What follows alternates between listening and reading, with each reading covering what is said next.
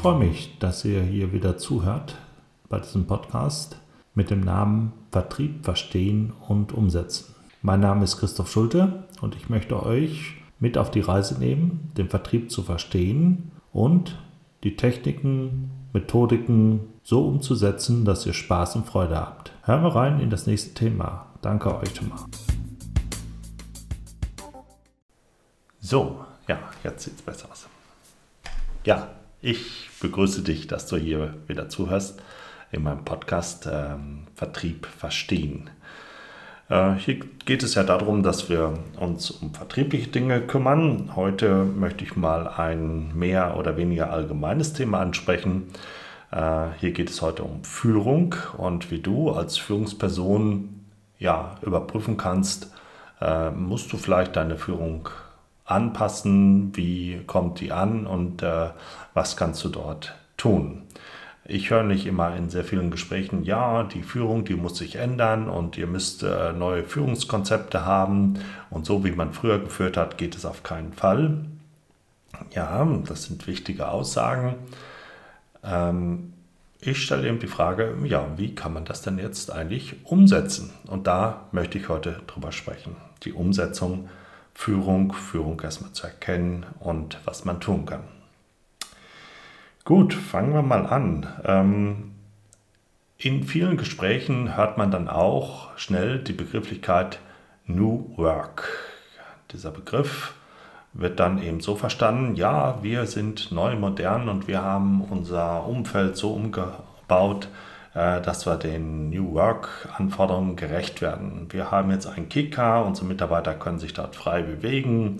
Sie können auch auswählen, ob sie jetzt äh, ja, Homeoffice machen oder ob sie hier im Büro direkt arbeiten wollen. Das ist für mich nur ein kleiner Teil und das sagt noch nicht ganz äh, der Begriff New Work aus in meiner Begrifflichkeit. Ich möchte gar nicht tief reingehen, wie, woher dieser Begriff kommt. Das kann man überall nachlesen. Äh, ich möchte nur kurz auf diese drei wichtigen Sachen eingehen. Äh, einmal ist es natürlich der Umgang und das Umfeld, was ich damit aufbaue, was sehr wichtig ist. Da geht es eben um das Thema Führung, und äh, wie wir miteinander umgehen auf beiden Seiten, also sprich äh, der Führende, aber auch der, der sich an dem, der Arbeit beteiligt bzw. sie durchführt.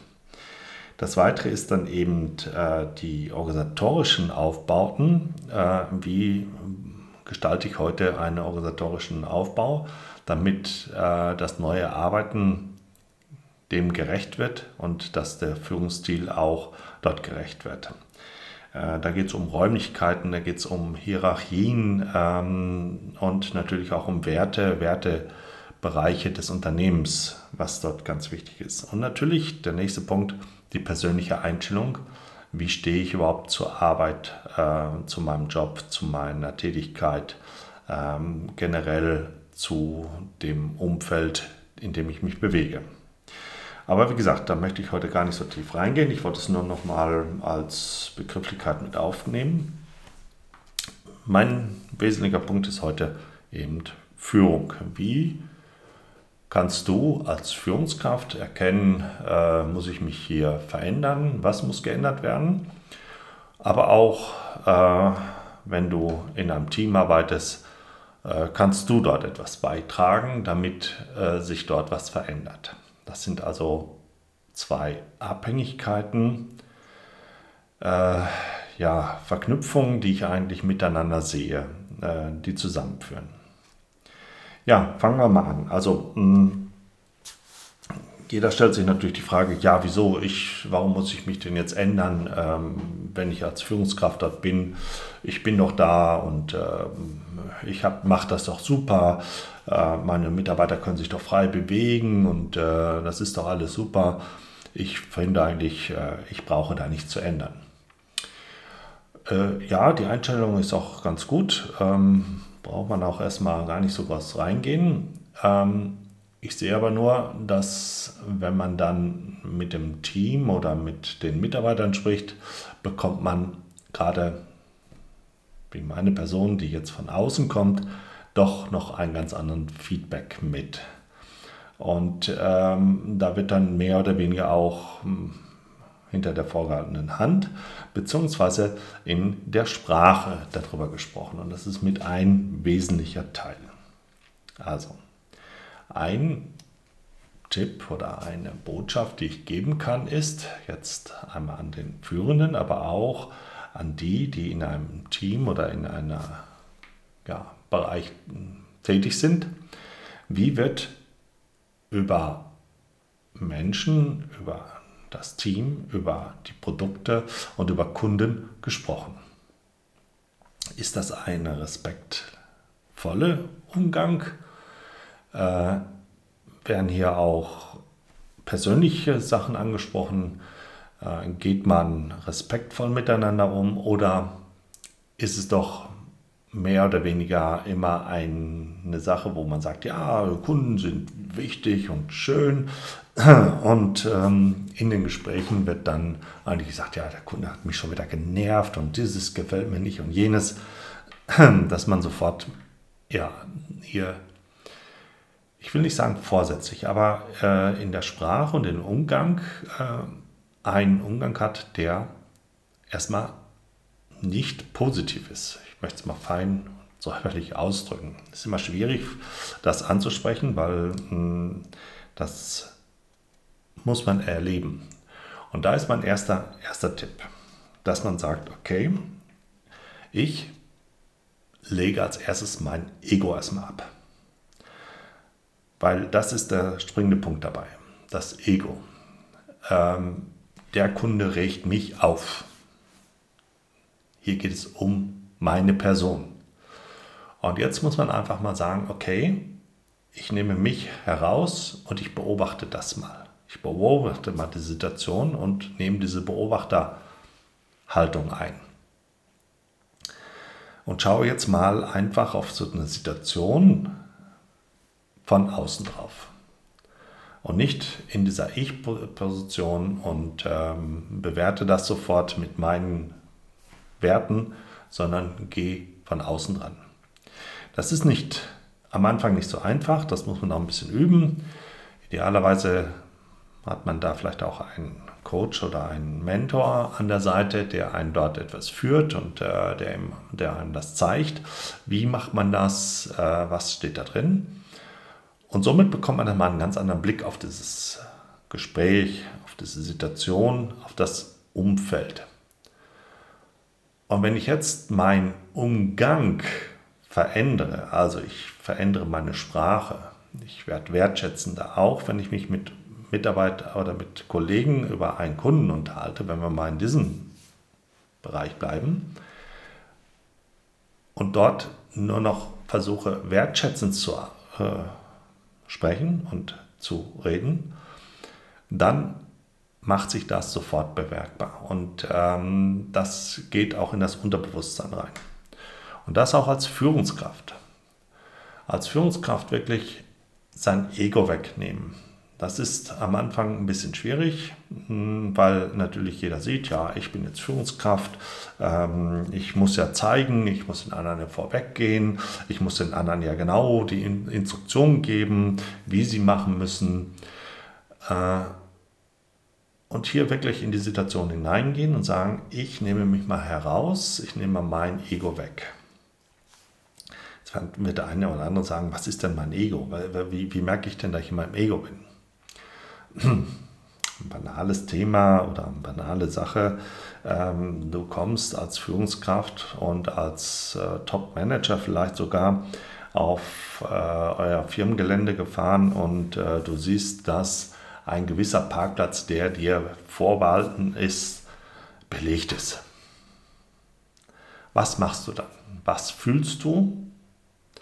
Was geht in dir los? Und wie reagierst du? Und da musst du genau hinhören.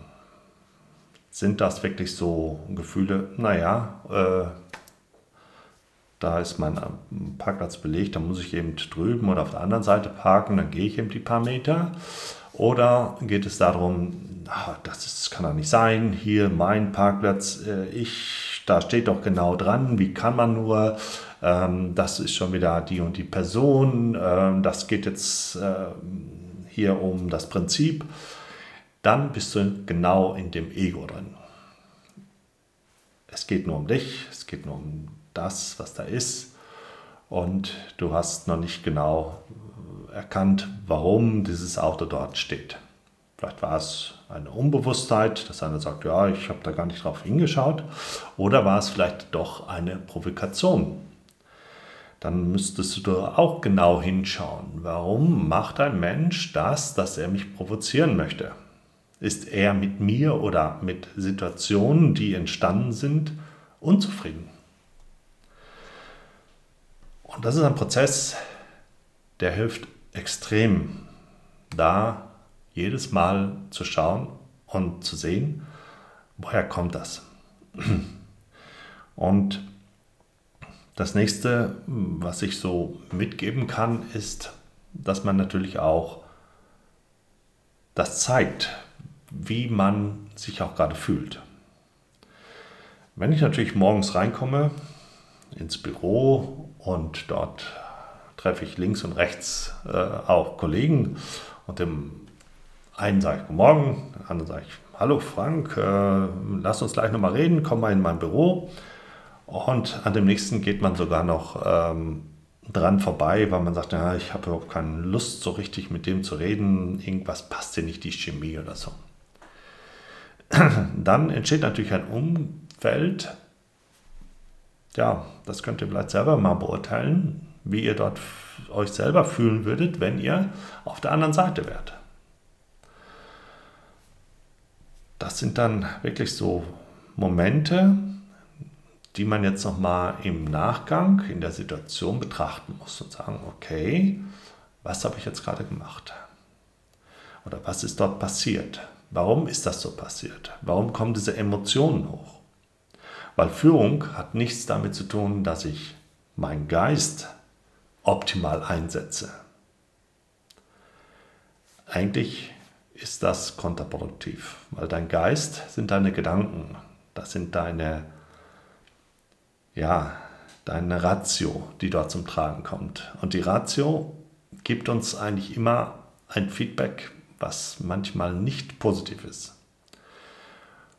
Wenn wir aber in das Gefühl gehen, wenn wir mehr auch an die Herzenslinie kommen und auch unsere Energien uns anschauen, dann schaut das ganz anders aus. Dann können wir ganz anders reagieren. Auch wenn ich einen Menschen nicht so richtig mag oder er nicht in meine Schwingung, in meine Energie hineinpasst, wie man so schön sagt, das driftet jetzt natürlich so ein bisschen ab, wo der eine oder andere jetzt sagt, um Gottes Willen, wo geht er jetzt hin? Aber das ist wichtig. Wir müssen den Geist und den Körper und unsere Sinne bzw unsere Emotionen mit einbeziehen. Unser Geist sind unsere Gedanken. Das ist die Ratio. Unser Körper, da sind diese Sinnesorgane. Damit nehmen wir die Umwelt auf und wir hören, sehen, fühlen, spüren und schmecken. Und damit bekommen wir die Information zu uns. Aber unser emotionaler Bereich kann das sofort umsetzen und bewerten. Das ist kein Hexenwerk, das ist auch keine Sache, die man herbeiführt. Das ist das, was die Menschen verlangen und das ist die Menschen auch spüren und was die Menschen hier brauchen. Du siehst, ich denke da etwas anders drüber. Ich möchte den Menschen auch was mitgeben. Ich möchte ihnen auch zeigen, wie sie dieses umsetzen können und wie sie damit umgehen können. Also mein erster Tipp, den ich sagen kann, ist, ein Lächeln kann vieles bewirken. Das heißt, wenn ich morgens mit einem Lächeln komme und sage Hallo, guten Morgen, guten Morgen Hans, guten Morgen Franz, Hallo X und Y, wie sie alle heißen, und alle mit dem gleichen Lächeln und mit dem gleichen äh, Ansprache begrüße, habe ich schon mal einen ersten Weg gemacht. Das nächste ist, versuchen aus dem Ego rauszugehen, also aus der Rationalität in die emotionale gehen. Spüren, wo bewegt mich was, was passiert jetzt gerade in dieser Situation. Und das Situation zu Situation betrachten. Idealerweise als gute Führungsperson hast du einen Mentor, der dir, da, der dir permanent hilft, das umzusetzen, zu üben, zu trainieren. Weil nur ein guter Spieler, ob es jetzt Fußball, Instrument ist, wird ein guter Spieler, indem er trainiert. Und da auch einen Trainer hat, der ihn immer wieder dorthin führt, wo er hin muss. Ja, das ist so die Sache, die ich ihm sehe. Also, wie schaffe ich es, dass ich merke, dass ich eben falsch bin oder dass äh, ich mich ändern muss? Nimm bitte dein Ego weg, geh in die Beobachtung rein und hör mal genau zu, wie gesprochen wird, wie wird über Kunden gesprochen, wie wird äh, über Menschen gesprochen, wie geht ihr miteinander um. Und da fang als erstes an, neue Impulse zu setzen. Und das ist meine Message, die ich heute hier mit diesem Podcast mitgeben möchte. Und wenn du mehr wissen möchtest, dann sprech mich an, lass uns mal ein persönliches Gespräch führen.